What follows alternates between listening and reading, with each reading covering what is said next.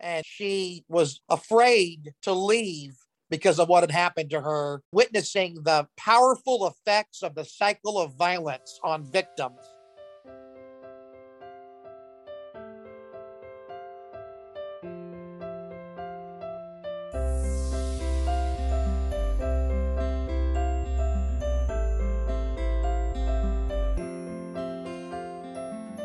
Welcome to the Real Talk 238 podcast with your host, Denise Lee, a licensed professional counselor and nationally board certified counselor in the state of Alabama.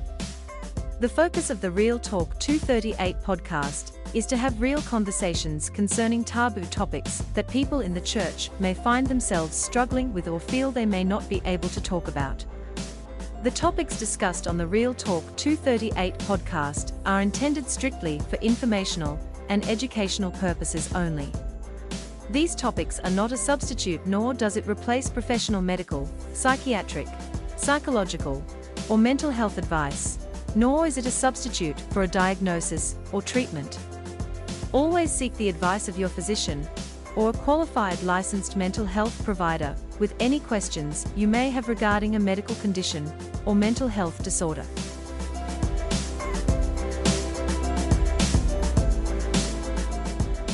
All right now. Let's get started.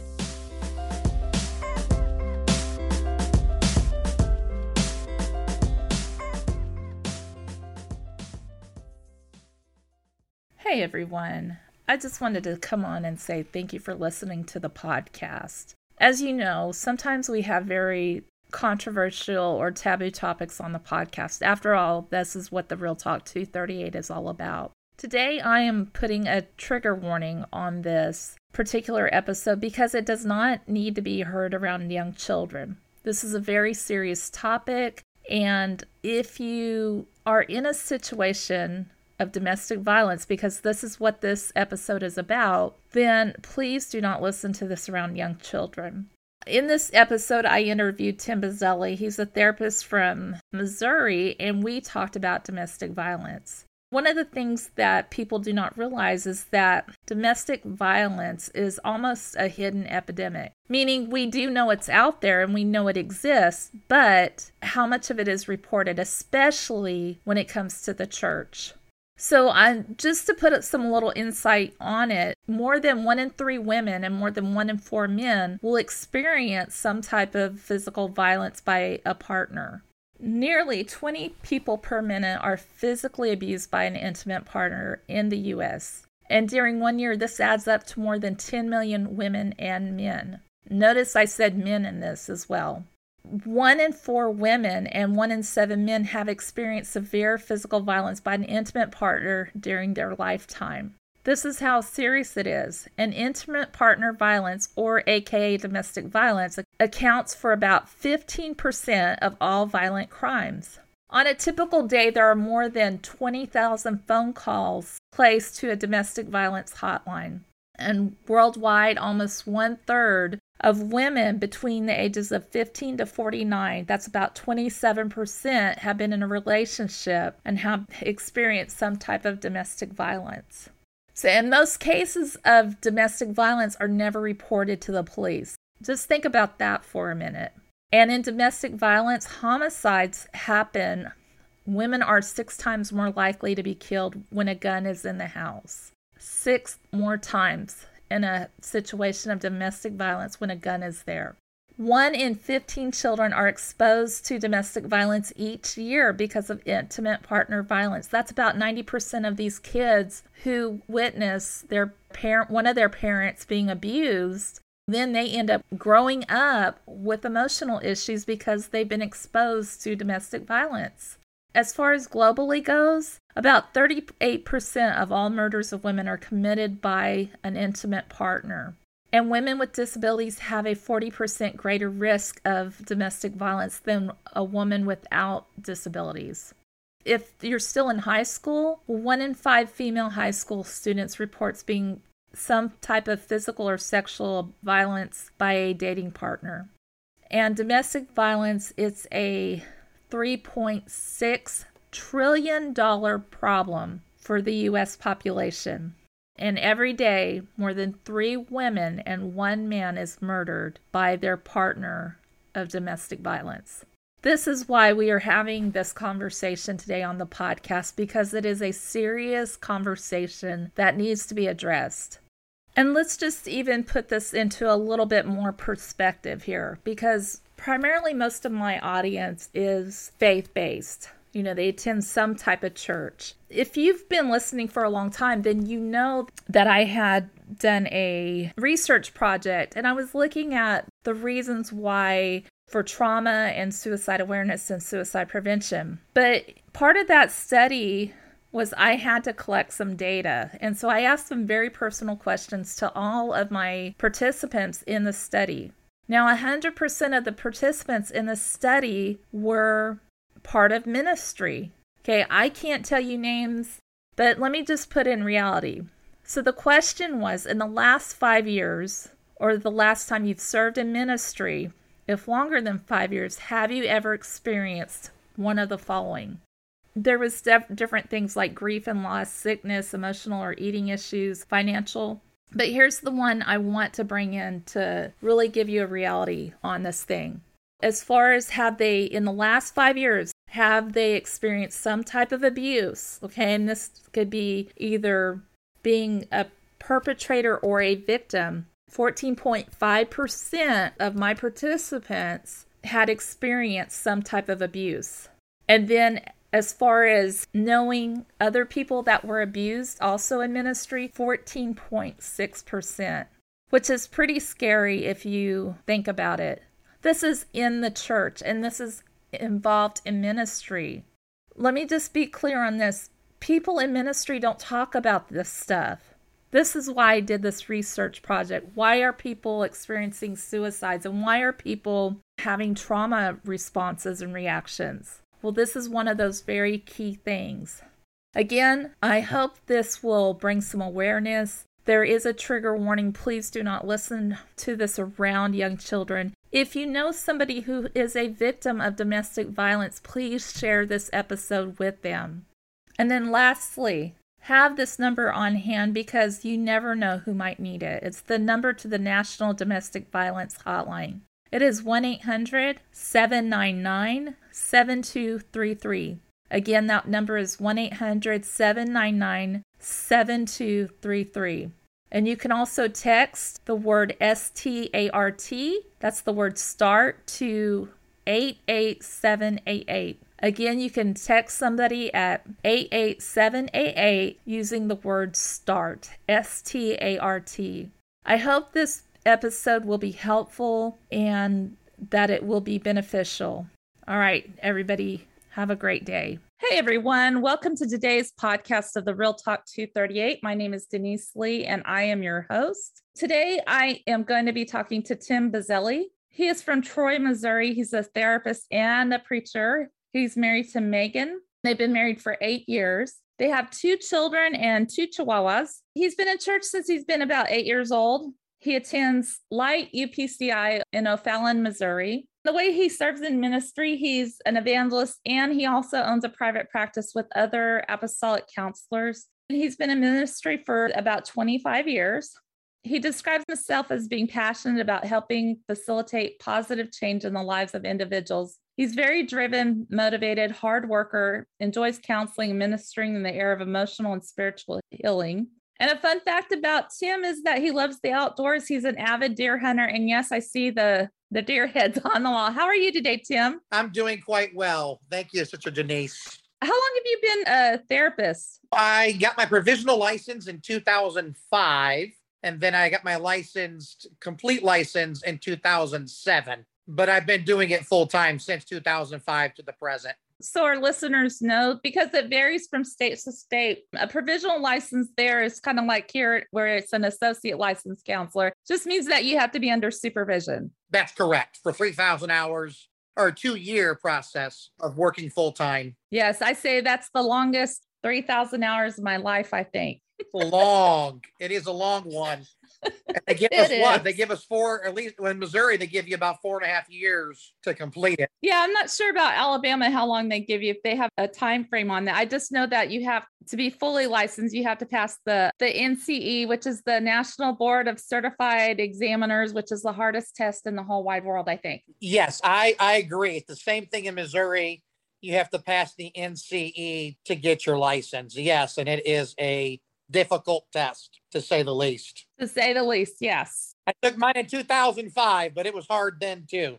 Let me tell you. Yeah, I took it in 2016. No, I'm sorry, 19, and it was terrible. Sure. I think it was written in a different language, but it looked like English. Yeah, they tell you that usually there's about 40 questions that are experimental that they use for future tests.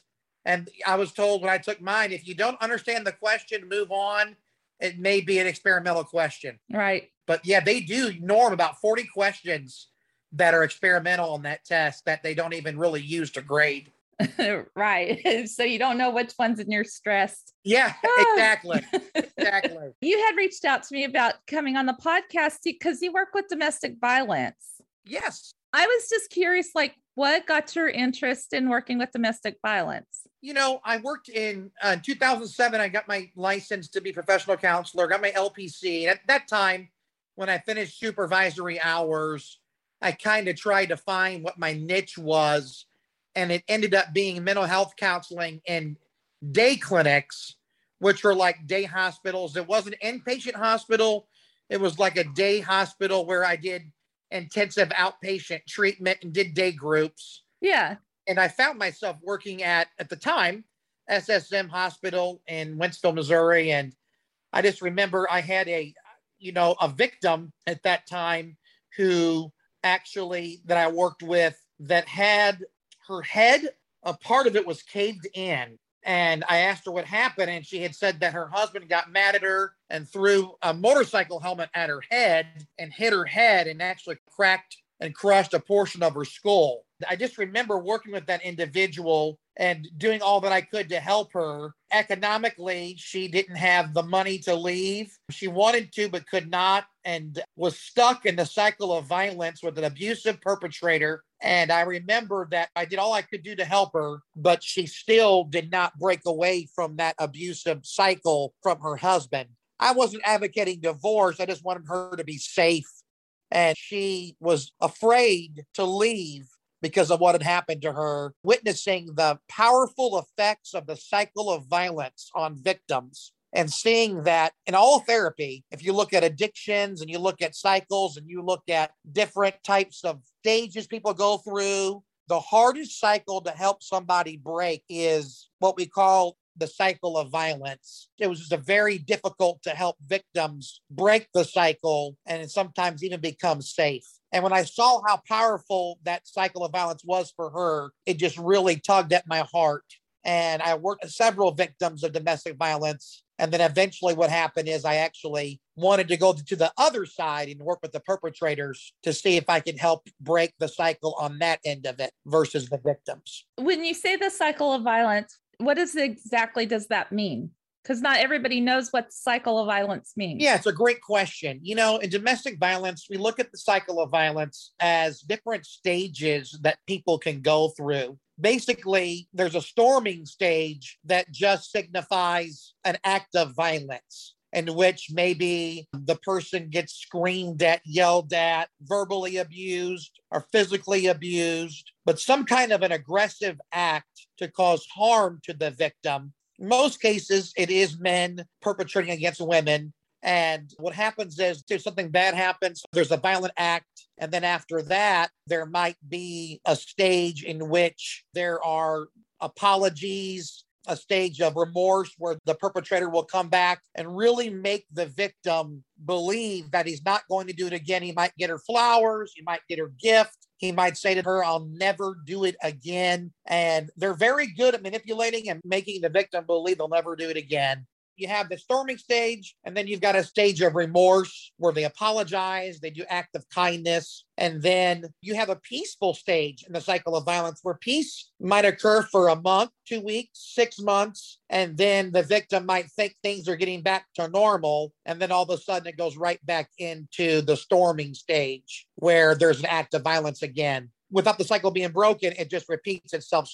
Storming stage, remorse stage, and then peaceful stage. Is the statistics correct on it? Like it takes about, I don't know, six to 12 times before somebody can break the cycle of violence, like get out of this situation? Yeah, I haven't seen that stat recently, but that does make sense. You know, six to 12 times if they even break, you know, the cycle. Yes, it can take repeated patterns. There's several reasons for that. I can talk about some of those reasons why it's difficult for victims to break the cycle. Yeah, I think that's important because I know some of it has to do with financial, some of it has to do with economic. So, with the perpetrators of domestic violence, there's different forms of abuse. And you just mentioned there's economic abuse, there's physical abuse, there's verbal and psychological abuse you know, there can be sexual abuse when the spouse may force that person to be intimate with them and that's abuse, of course, as well. But looking at the perpetrator, understanding domestic violence, it's all about power and control. So, a lot of times, a, a very controlling, manipulative perpetrator will set the stage to have an economic advantage over the victim to where they might be the main breadwinner and the spouse may not provide any money. Many of the reasons why they stay in that cycle is number one, economics. A lot of the time, the perpetrator has more money Number two, the perpetrators are very good at psychological abuse of making the victim believe through physical or verbal abuse that they can never do any better, that they can never find anybody else, that they have to be with them forever, no matter what the circumstance is because they're so believable and manipulative. And it doesn't have to only be with people that are married. It could be somebody courting and working on getting married. Maybe they're dating you can in a domestic violence relationship when a person's dating someone and have similar patterns. The cycle is the toughest to break, I think, because of economic and then also the repeated patterns of emotional and psychological abuse in which the victim begins to really believe the lies and believe that they cannot do any better. So they end up staying in that cycle. And you're right. I believe that stat would be accurate. It makes sense to me that it takes at least six to 12 times for them to even consider leaving. The other thing, too, uh, that I often think about as well is if there's kids involved and trying to leave with your kids, and particularly if it's a woman trying to get away from like a husband or maybe a partner, male partner who's threatening to kill her or kill the kids, those type of things as well. Yes. In your experience, like how often are you able to help? And of course, it takes a mindset change for that to happen. They've got to get to that place but how often have you seen where the victim was able to get away from the perpetrator? I've helped several victims while they were still with the perpetrator. I have had victims come to me for counseling who have actually already broke the cycle. Well, not, not broke the cycle, but have gotten away from the person because of a violent act let's say the perpetrator if they were arrested or went to jail so i have had people in safe places counsel with me, but a lot of the time that that occurred because of, of the legal system. Maybe the perpetrator was in jail and then they were getting rehabilitation while, while their spouse was in prison and working on themselves. I'm trying to think if I've actually been in a case where I've had a victim I've had victims flee to get to safe places like domestic violence shelters several times, or if I'm talking to someone and I believe they're a threat to be harmed, where I've had to help them contact domestic shelters to go to a confidential place of safety until they could figure out how they were going to remain safe with themselves and their children if there was children. How often is it the flip situation? Maybe it's the male that's the victim. Yeah, you know, that's a great question and I think that should be discussed in domestic violence. I ran batterer intervention programs for perpetrators of domestic violence of, for men and women. I have found that domestic violence is not only the man committing violence against the woman, but I have found that in this day and age, a lot of times they'll do a dual charge where you'll have a violent man. And what I've seen is women that are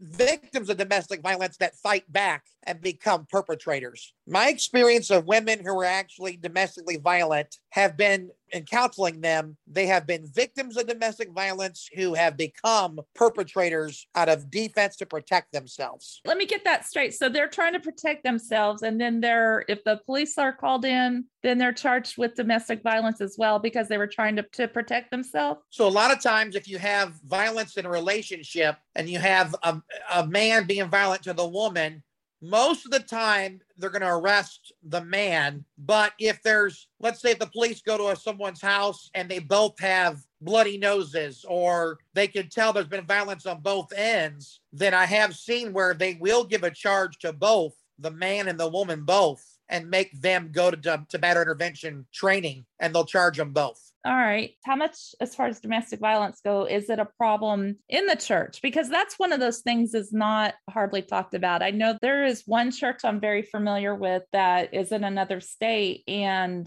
uh, I know a couple of people that were in really bad situations of domestic violence in that church and sadly the the pastor of the church and the assistant pastor just kind of turned their head and let and just basically ignored it. Denise, I think that's really one of the precipitating factors and reasons why I thank you for having these types of podcasts. I've seen similar situations where maybe a woman seeking counseling and her husband grabbed her by the throat when he was mad at her. And then that woman would continue to do counseling with a minister or maybe even a counselor that's not trained in domestic violence. And I think it's important to know that if a victim, if there's a person in a relationship who has been in domestic violence and there's a perpetrator, the statistics in domestic violence say if a perpetrator has not gone through batter intervention program, then a married couple should not get couples counseling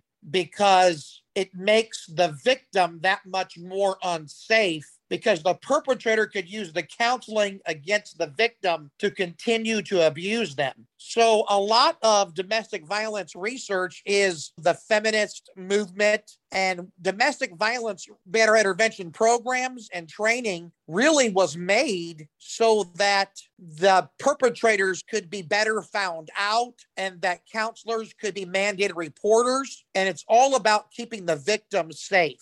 So, domestic violence research says that couples counseling can only occur if there's been domestic violence. So, that means if someone grabs someone's throat, that's a lethal means of aggression, or if they grab a knife or their throat, or they push them down or punch them, any type, an act of domestic violence of that nature, the perpetrator should get at least 12 to 20 weeks of rehabilitation domestic violence. If the perpetrator graduates from that successfully and the domestic violence facilitator signs off on it, then they're able to get counseling and work on their marriage. But a lot of times this gets missed, I think, in the church. If, if a woman gets her throat grabbed, well, the husband needs to get rehabilitative domestic violence training to work on his domestic violence issues because it's more than it's more than anger management. Anger that plays a big role in violence but domestic violence goes deeper than that. It's truly about power and control and that perpetrator keeping that victim under his thumb, maybe because he has self esteem issues or gets some kind of unhealthy payback of controlling that other person. But unless they're rehabilitated successfully, counseling should never occur. It puts the victim in more danger of it repeating again and again. So, couples counseling, I just want to make sure I'm hearing this right because I'm honestly not trained in domestic violence. I don't work with couples that are involved in domestic violence. So I could see why you're saying that it's important to see somebody who is trained to work with domestic violence. I could definitely see that. Yes. But I did not realize that if it's a couple and one one of the partners is is the perpetrator of domestic violence that there shouldn't be couples counseling. And I could see why like you said because now I've I've worked with couples before and it does it gets pretty intimate in the the conversations in those sessions, but I could see how it could be used against the victim. Yes, if that perpetrator has not worked on his domestic violence issues, then absolutely he'll he can take that important information that's meant to help the couple and use it against the victim to further feed his need to manipulate and control the victim which the statistics say it puts the victim in that much more danger of a relapse of violence and it could put their life in danger as well. They actually have programs where they can rehabilitate the perpetrators. Yes. So that's exactly what I did. I did a lot of victim counseling and I had some success, but I wanted to see more success. So I thought, you know, that's what they call batterer. You know, it's a threatening name. I wish they would name it something different. But Batterer Intervention Program is a perpetrator of domestic violence that's the rehabilitation program for them. That's based directly for them. Now is do they have those throughout all the united states? Yeah no that's a great question. Every state yeah the, the domestic violence uh, movement has grown immensely. A lot, really, in the last five or 10 years. A lot of your violence in the NFL with football players abusing their spouses. There's been a lot more attention to domestic violence. And with that said, a lot of national grants have been given out. In uh, every state in the, in the United States has domestic violence batter intervention programs. And I would even go on to say almost in every county, I don't want to speak for the whole US, but most of the United States has access to batter intervention programs nationally. There's a national hotline for batter intervention where you can research that, but every state does have programs in each county, kind of like what they have for people that uh, drive while they're drunk. Now that, you know, there's counties that have accredited, licensed programs in every county to address batter intervention to help the perpetrators because it's really an epidemic and there's more attention to it. And because there's more attention to it you have police that are, are better trained to write the reports up properly so you're seeing a lot more convictions and a lot more attention to rehabilitation in the last five or 10 years than ever before. That's really good to know. And unfortunately, I was not aware of anything like that. So I really appreciate you bringing that information. Now, what about like situations where it's say the perpetrator is in law enforcement. What does the victim do in a case like that? Because, of course, there's a lot of major manipulation going on and nobody's going to believe you. I mean, it's like it's gone from just a, well, it's not small amount, but it's like it's magnified a whole lot more when it's the perpetrators in law enforcement. Yeah. I mean, you know, when you look at law enforcement and you look at what they do for a living, a high stress job like a, being a police officer or a law enforcer, and, you know, they, they don't get a lot of training in mental health, very little training, unfortunately. And with that said, a high stress job, the addiction numbers for law enforcement is very high. People can get addicted to drugs and alcohol that are police officers. And I haven't seen the stats, but they're human like anybody else. They can get a domestic violence charge. I have worked with police officers that have been warned because of domestic violence and have gotten counseling voluntary. I haven't had anybody sent through the courts that was a police officer, but I have had officers that would come see me voluntarily who were being abusive to their wife or their girlfriend who would come talk to me about getting counseling for that. But yeah, it's no different than any other perpetrator I guess it would all matter if the police officer lived in the same county, the police officer knew other police officers. I would think it would be more magnified simply because of the position that when somebody's in law enforcement, the position they hold. What can a victim do in a case like that? Reaching out for help should be based and predicated upon safety at all times. As counselors working with anybody, I think safety should be first, no matter what the issue is. And with domestic violence, safety is always first because we're literally could be saving that person's life. You know, somebody asked a question, well, how many times is too many for a violent episode? Well, one time can be too many. I had a man push a woman down a flight of stairs. He went to walk away. He claims she followed him. He turned around and he pushed her to get away from him. She flew down three flights of stairs, broke her neck, and ended up in the hospital for many months. And that man went to prison for eight years, left prison, and had to come see me for 26 weeks to work on domestic violence. So the question is, how many times is too many? One time is too many. All it takes is one shove. All it takes is one violent episode, and that can literally kill somebody. So a victim, you know, to answer your question, going back to what should a victim do if their spouse is a law enforcer? I would call, if it's a local police officer, then you would call the county police. If it was a county police officer, then I would call the local police, or even looking into not even calling the police at all and just calling the National Domestic Violence Hotline. There is a domestic hotline number and those trained professionals can help the victim on what to do in those circumstances. And actually, any victim of domestic violence should always call the hotline, and those trained professionals will help them problem solve of what they should do or how to go to a domestic violence shelter to be safe from the perpetrator. And so the domestic violence hotline, it can get them connected to their local agency. Yes, they can call the national number or the state number. You can Google for your state. If they don't want to do that, there's a national domestic violence hotline number. When they call that, it's confidential, and that national worker, you're right, will link them to the local jurisdiction to help them look into a domestic violence shelter to where no one can know their whereabouts or their address so they can go to a safe place to get away from the abuser. I just looked up the domestic hotline number. For those of you who are needing it, please take this number down. It's 1 800 799 7233. That's 1 800 799 SAFE. If you go to the hotline.org, this will connect you right to it. And they even have a live chat option. Or you can text somebody where you can text start, S T A R T, to 88788. So those are some information. Again, I'm going to give that number one more time. It's 1 800 799 7233.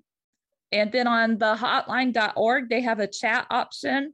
And you can also text them and you text the word start, S T A R T, to the number 88788. Maybe somebody out there isn't a victim of domestic violence, but they probably know somebody or a pastor knows somebody that is a victim of domestic violence. And that's just a extra resource for them to have. My podcast is talking about the taboo topics, obviously. And one of the things that areas I work in, I work with ministry and there's a side to ministry. Not every minister's home, thank goodness, but there are some out there where the minister of the home, and again, it's not always the man. I mean, a lot of times it is. It's not always the man, though. Sometimes it could be the woman who's the perpetrator. But particularly, I want to shift it over to churches where the where there is domestic violence in a home of a minister's home or a pastor's home. Let's go that direction. Sure, absolutely. Well, I think what you said was good about it doesn't have to be a man, it can be a male or a female. I found that usually if it, when it's a woman, she's had been a victim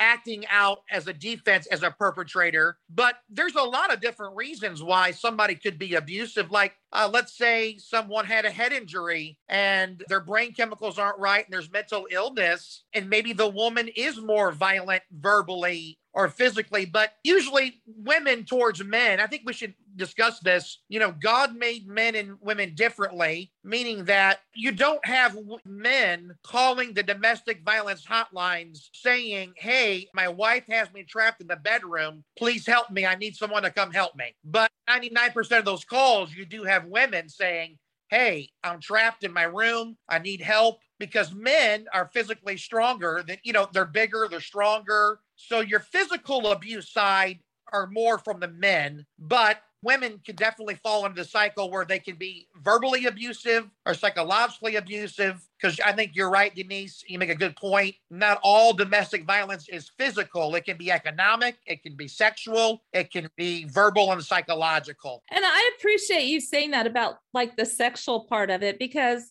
in some cases where maybe the woman or the man, you know, maybe they're not feeling very sexual right in that moment, and their partner their spouse is wanting to have relations with them and then it gets into a, a guilt trip. I appreciate you saying that because if you are not comfortable sex between a husband and wife should never be painful for one thing. Exactly. And and then two it should be consensual. Yes. And again this is not on anybody. Say example if it was oral sex if if one partner is not okay with that the other partner should not be forcing the one who's not okay to have oral sex, just plain and simple. That's right. The Bible talks about the husband and wife honoring each other, and marriage is not ownership. Biblically, marriage is a covenant. And honoring the covenant is always respecting the boundaries of each other because, yes, they're two people coming together as a covenant, but they're two separate individuals that are their own people that have their own boundaries. Loving your spouse should be respecting their boundaries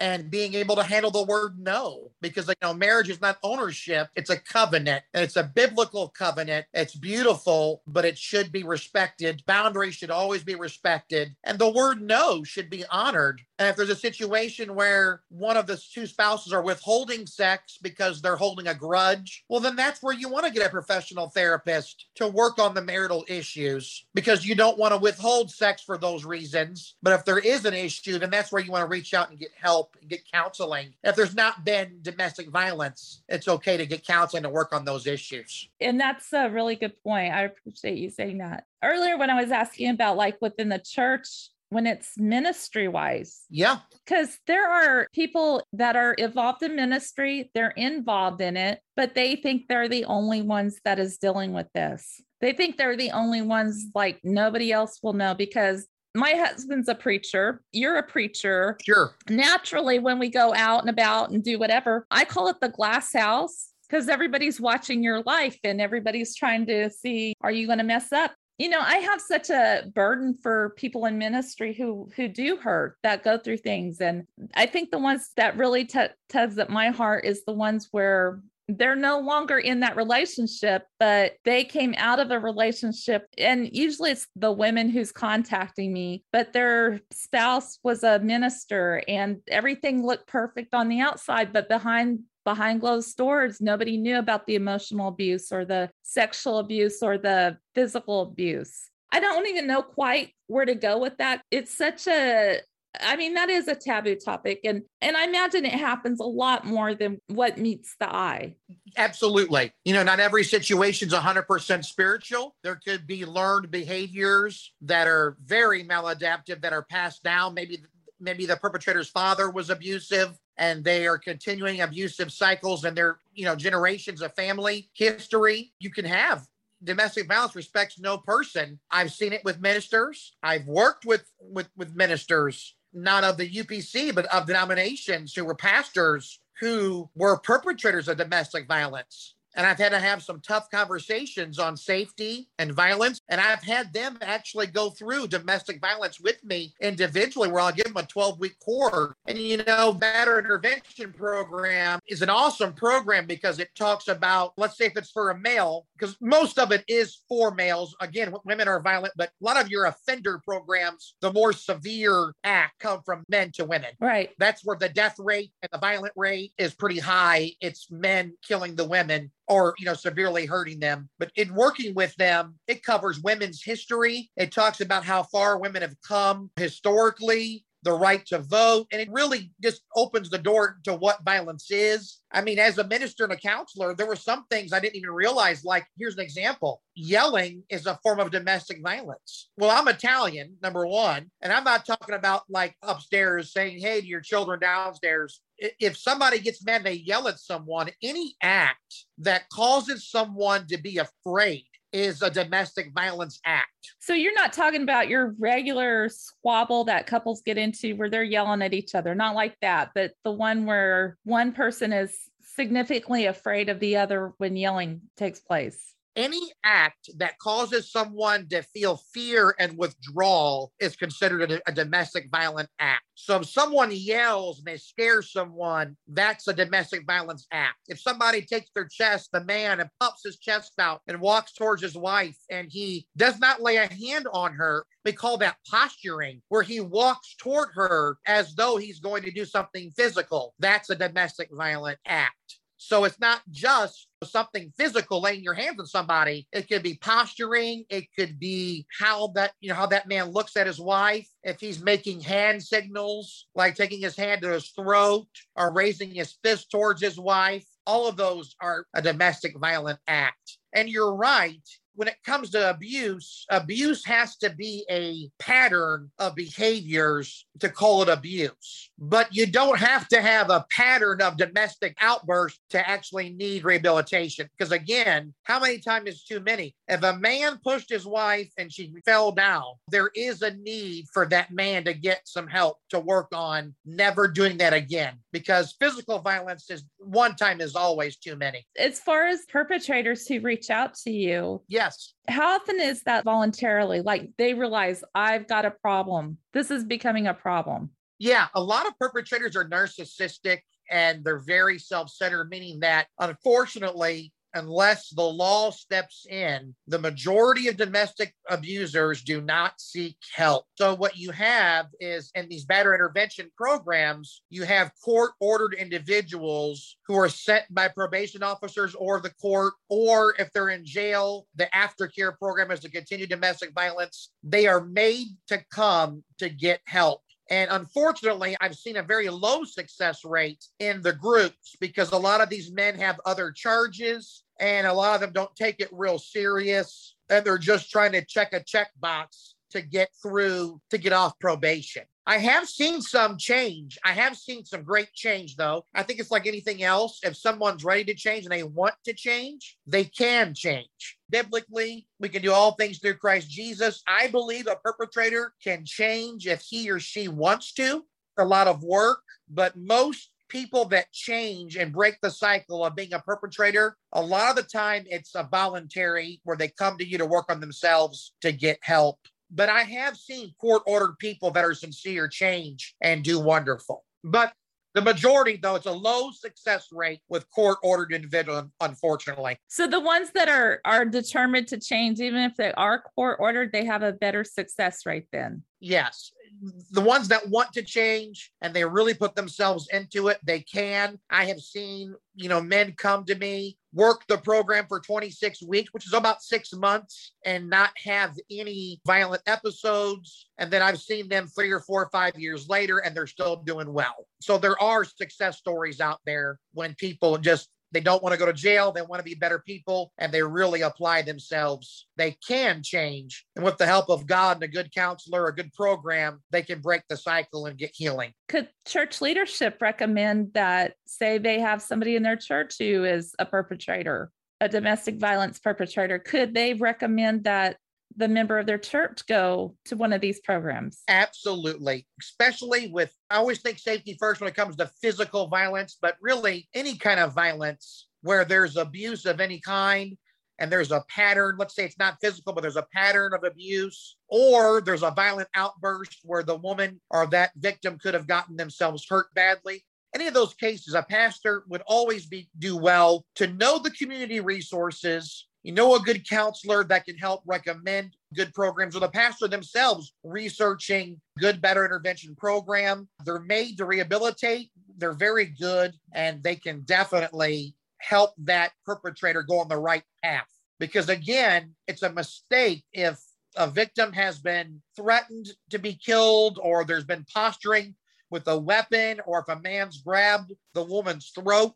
It's always a mis- or any kind of serious physical violence. It's always a mistake to give them marital counseling immediately. They should be to go to a batterer intervention program first, and then with successful completion, then go get marital counseling because batterer intervention program they're successful if they're worked properly because you have the facilitator i had to call the victims of the perpetrator and check on them to make sure they're safe because the program is all about keeping the victim safe so a good facilitator will make that perpetrator sign a contract and a release of information to speak with the alleged victims. There were times where I made phone calls. Hey, how are you?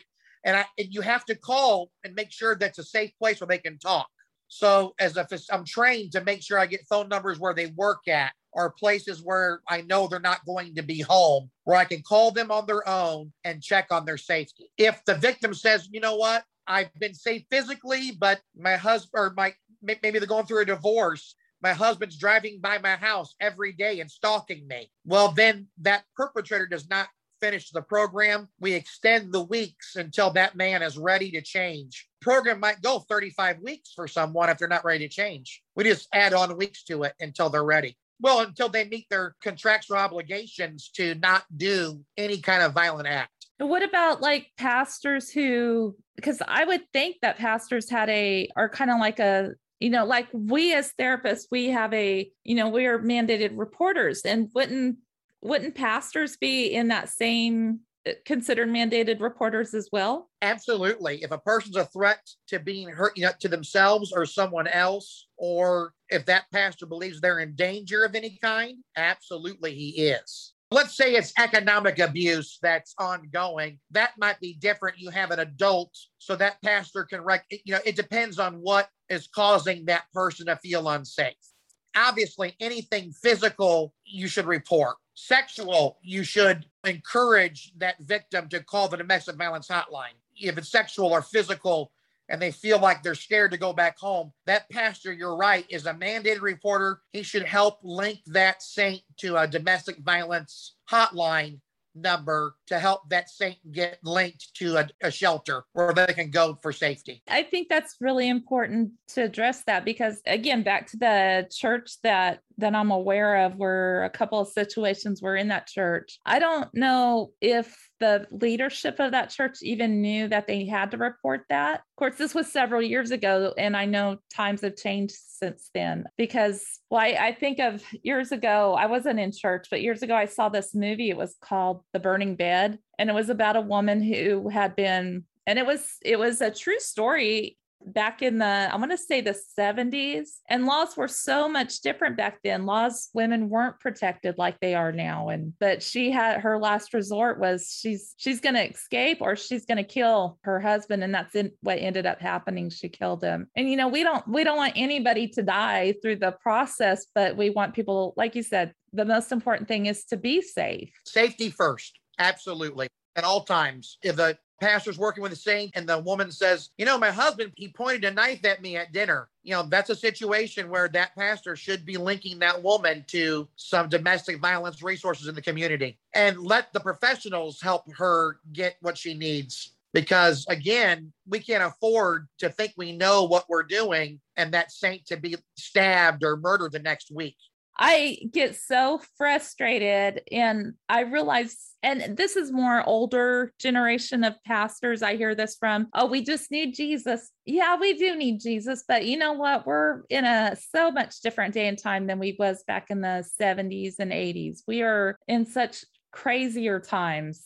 And it's probably going to get crazier before it's over with as we wrap up, and I'm really glad you did come on this on the podcast to talk about domestic violence. I think it's an important topic. It definitely needs to be addressed. So I want you to talk to two different people. The first one is the minister out there who may be struggling with domestic violence. Maybe he is dealing with domestic violence. He's the perpetrator in this case. And then the second person is someone who's trying to get out of a domestic violence situation. Talk to both of those people. I would say on both sides, safety always first. I would, if I'm talking to a minister, I would say it's so it's hard for ministers and men and many times women to reach out and get help. But it's okay to step out there and get help. There are professionals can definitely help where it's confidential and these patterns can be changed. Again, one time is too many. And my advice to the minister would be don't wait until the law steps in and makes you get help. Because if there's a true domestic violence issue, then many times it will lead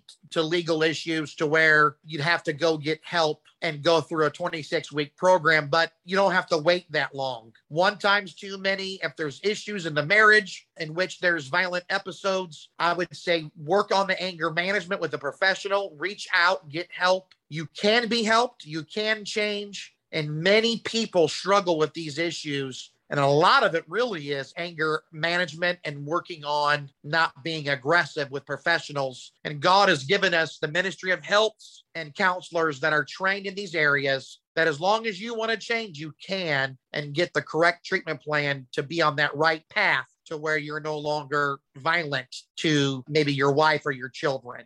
Now is the time to reach out. Don't be afraid. It's confidential and you can change To the victim, I would say know your domestic violence hotline. That number is there to call. If you feel like you're in danger, you're afraid to go home, your life's been threatened, if your throat has been grabbed, having your throat grabbed is not just a negative coping skill, that is posturing for possible murder, death. And if you have gone through something of that nature, or you've been threatened, or you're being abused where you're afraid to go back home and you feel like you're trapped, call that domestic violence hotline. They will help you get to a shelter and help you get the resources you need. Your life matters to God, and God wants you to be safe and he wants you to be available to get healing. And because of that, you want to reach out to those resources because they are there. Thank you, Tim. Again, that number is for the, the National Domestic Violence Hotline. It is 1 800 799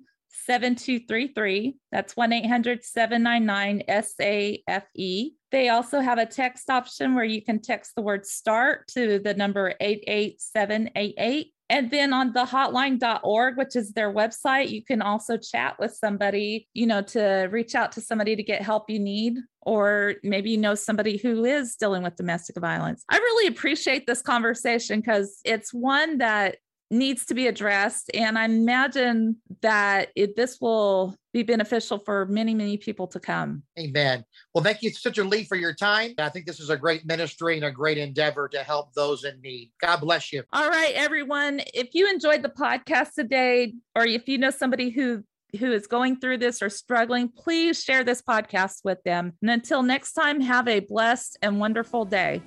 Thank you for listening to the Real Talk 238 podcast for this week's episode.